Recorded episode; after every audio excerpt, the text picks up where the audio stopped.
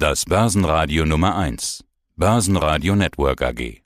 Hallo, mein Name ist Elke Deubenbacher. Ich bin Senior Managerin bei Deloitte Standort Wien im Bereich der Steuerberatung und hier mit dem speziellen Punkt Besteuerung von Kapitalvermögen, insbesondere die steuerliche Vertretung von in- und ausländischen Investmentfonds.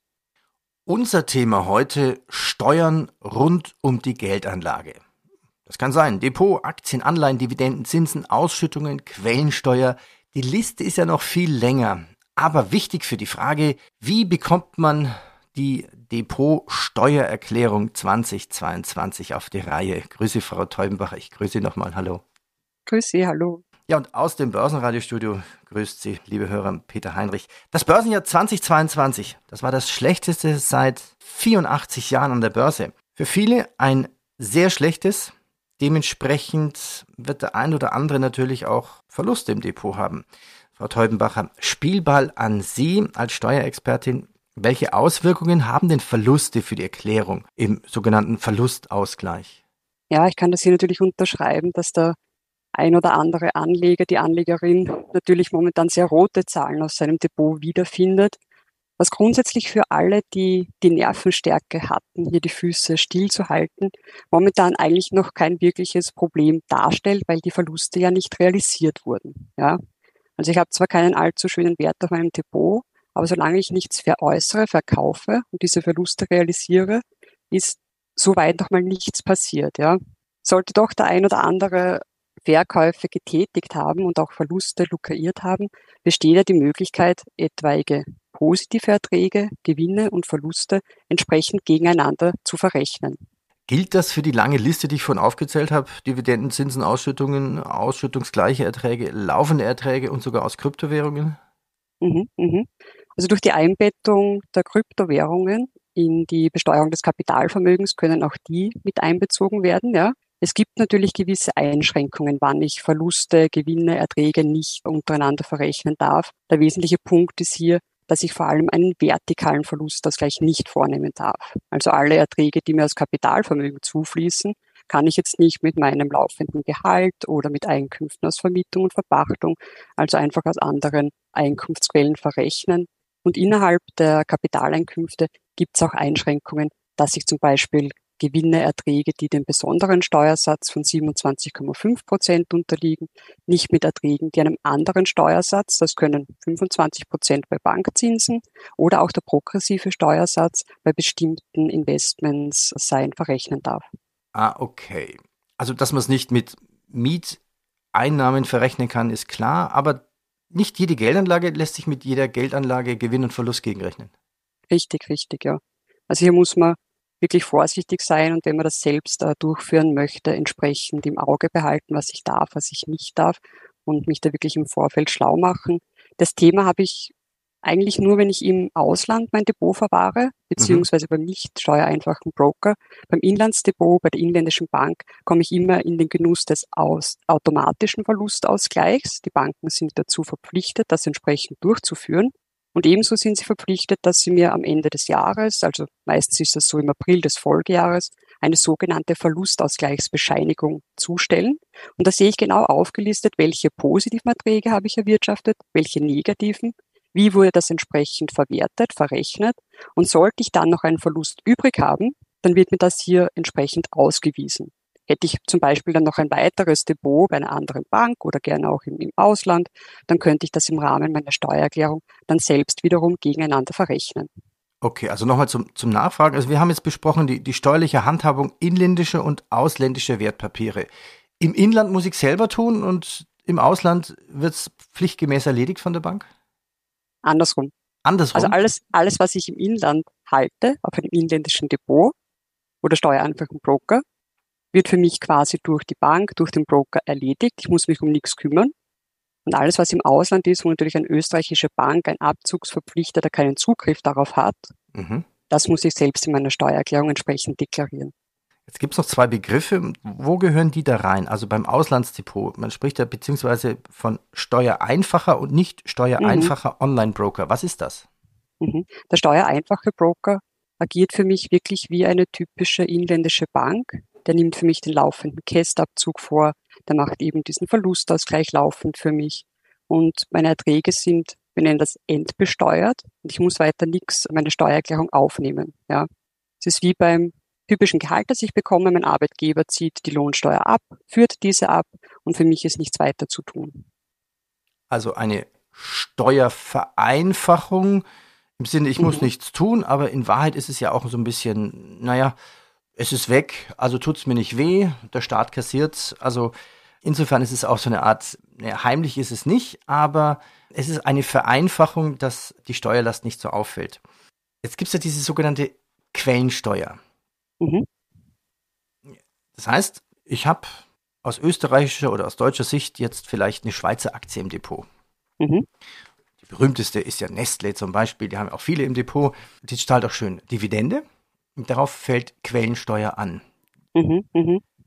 Wie kriege ich denn die wieder zurück? Ich habe ja einen Anspruch darauf, dass ich die zurückbekomme, aber die wenigsten wissen das und die allermeisten machen sich nicht die Mühe, das wieder zurückzubekommen. Mhm, richtig. Genau bei Dividenden habe ich immer die Thematik der Quellensteuer. Ja. Der Quellenstaat möchte ja sozusagen auch ein Stück vom Kuchen abbekommen und behält bereits bei der Zahlung der Dividende die Quellensteuer hier bei unserem Schweizer Beispiel, die sogenannte Schweizer Verrechnungssteuer in Höhe von 35 Prozent. Das ist ja nicht zu wenig bereits ein und leitet nur die Nettozahlung an den Österreicher, Österreicherin weiter. Es gibt hier mehrere Möglichkeiten. Ähm, bei Verwahrung auf dem Inlandsdepot oder bei einem steuereinfachen Broker wird mir automatisch ein Teil dieser ausländischen Quellensteuer auf die österreichische Käst angerechnet. Da gibt es eine sogenannte Auslandskästverordnung und diese Anrechnung ist unabhängig davon, was im jeweiligen Doppelbesteuerungsabkommen steht, 15 Prozent. Ja? Also 15 Prozent der ausländischen Quellensteuer wird auf die Käst angerechnet und es verbleibt somit eine Restkäst von 12,5 Prozent. Nichtsdestotrotz sind aber 20 Prozent weiterhin in der Schweiz hängen geblieben und die müsste ich als Privatanleger, Privatanlegerin entsprechend direkt bei der Schweizer Eidgenössischen rückerstatten lassen. Da muss wirklich jeder selbst aktiv werden, die entsprechenden Formulare der Finanzbehörde ausfüllen, einen dementsprechenden Beleg mitschicken. Ich muss auch bestätigen, dass ich wirklich in Österreich unbeschränkt steuerpflichtig bin und nicht in der Schweiz oder sonst irgendwo und habe dann die Möglichkeit, auch diese restlichen 20 Prozent rückzuerstatten. Ich glaube, es lohnt sich, dass sich viele diesem Thema annehmen, weil wie viele Jahre zurück kann ich das tun? In der Schweiz sind es zum Beispiel drei Jahre. Ich weiß, in Deutschland sind es vier Jahre. Frankreich, glaube ich, zwei Jahre. Ist ja positiv, dass sich das für mehrere Jahre auf einmal erledigen kann, weil es äh, ein doch nicht zu unterschätzender administrativer Aufwand ist. Und je nachdem, wie hoch meine Dividenden sind, können das natürlich Beträge sein, wo das durchaus Sinn macht, ja. Ja, ja, ich meine, wenn man zurückrechnet, 2022, 2021, 2019, dann habe ich die vier Jahre. Mhm. Das lohnt sich auf jeden Fall, mehr aus den Dividenden rauszuholen, weil das ist vielleicht auch genau die Gebühr, die man bezahlt. Das ist so nochmal die drei oder fünf Prozent mehr, die man vielleicht rausholen kann. Äh, Absolut, ich, ja. Ich hatte von Kryptowährungen angesprochen. Wie werden die eigentlich versteuert? Ja, bei den Kryptowährungen hatten wir ja, ich nenne es mal das Glück, dass die bereits 2020 in die bestehende Systematik von den Besteuerungen von Kapitalvermögen eingegliedert wurden und somit nun auch den Steuersatz von 27,5 Prozent unterliegen. Und es ist auch angedacht, die in das KEST-System einzubetten. Sprich, meine Kryptobörse, mein inländischer Dienstleister wird jedoch erst ab dem 01.01.2024 dazu verpflichtet sein, die KEST für mich einzubehalten und entsprechend abzuführen. Bis dahin gilt es halt weiterhin, das selbst in der Steuererklärung zu machen, weil auch diese Kryptobörsen entsprechend eine Vorlaufzeit benötigen, ein, ein CAST-System in ihr System zu implementieren. Das darf man nicht unterschätzen, dass es doch recht aufwendig ist. Naja, hinzu kommt ja noch, dass viele Kryptobörsen ja sowieso im Ausland tätig sind und dann macht es dann eh Sinn, es wahrscheinlich normal händisch einzutragen in die Erklärung. Richtig, richtig, ja. Die sind dann für einen österreichischen Fiskus nicht, nicht greifbar. Es gibt noch einen Begriff, Meldefonds, dachte ich, Fragezeichen. Mhm. Es gibt Nicht-Meldefonds und Meldefonds und gut gestellte Fonds. Was ist das und was ist der Unterschied? Mhm. Es gibt in Österreich den Meldefonds, den transparenten Fonds und den Nicht-Meldefonds. Ein Meldefonds hat den Vorteil, dass er in Österreich einen steuerlichen Vertreter hat. Das ist in der Regel ein Wirtschaftstreuhänder oder auch eine KAG. Und die nehmen wirklich entsprechend der Erträge des Fonds, die während seines Geschäftsjahres geflossen sind, eine Meldung an die zuständige Stelle, das ist hier die österreichische Kontrollbank vor, und der Anleger, die Anlegerin wird auf den tatsächlich erwirtschafteten Erträgen besteuert. Ja? Hat der Fonds keinen steuerlichen Vertreter in Österreich, dann gibt es hier eine Schätzmethode, eine Pauschalbesteuerung, anhand dessen der Fonds jeweils zum 31.12. besteuert wird. Diese ist sehr unglücklich, weil sie nichts mit den tatsächlich erwirtschafteten Erträgen und auch nicht wirklich mit der Performance zu tun hat. Ja. Also es wird mindestens zehn Prozent des Rechenwerts per 31.12. besteuert. Das ist die Bemessungsgrundlage. Sprich, ich würde eine Performance von zehn Prozent voraussetzen und das ja, ist ja doch eine recht optimistische wer, Schätzung. Ja, wer, wer hat das bekommen? Das heißt, es macht eigentlich durchaus Sinn, sich darüber intensiv Gedanken zu machen, bevor man einen Fonds kauft. Und es würde immer Sinn machen, einen inländischen Fonds zu kaufen, der quasi ein Meldefonds ist? Absolut. Also beim inländischen Fonds stellt sich die Frage in der Praxis nicht, ob das ein Meldefonds oder ein Nicht-Meldefonds ist. Das ist immer ein Meldefonds. Ja. Nur ist halt die Anzahl an österreichischen Fonds begrenzt und auch das, das Spektrum an Investments. Und natürlich vollkommen legitim, dass ich sage, ich möchte schon einen ausländischen Fonds haben und in den investieren.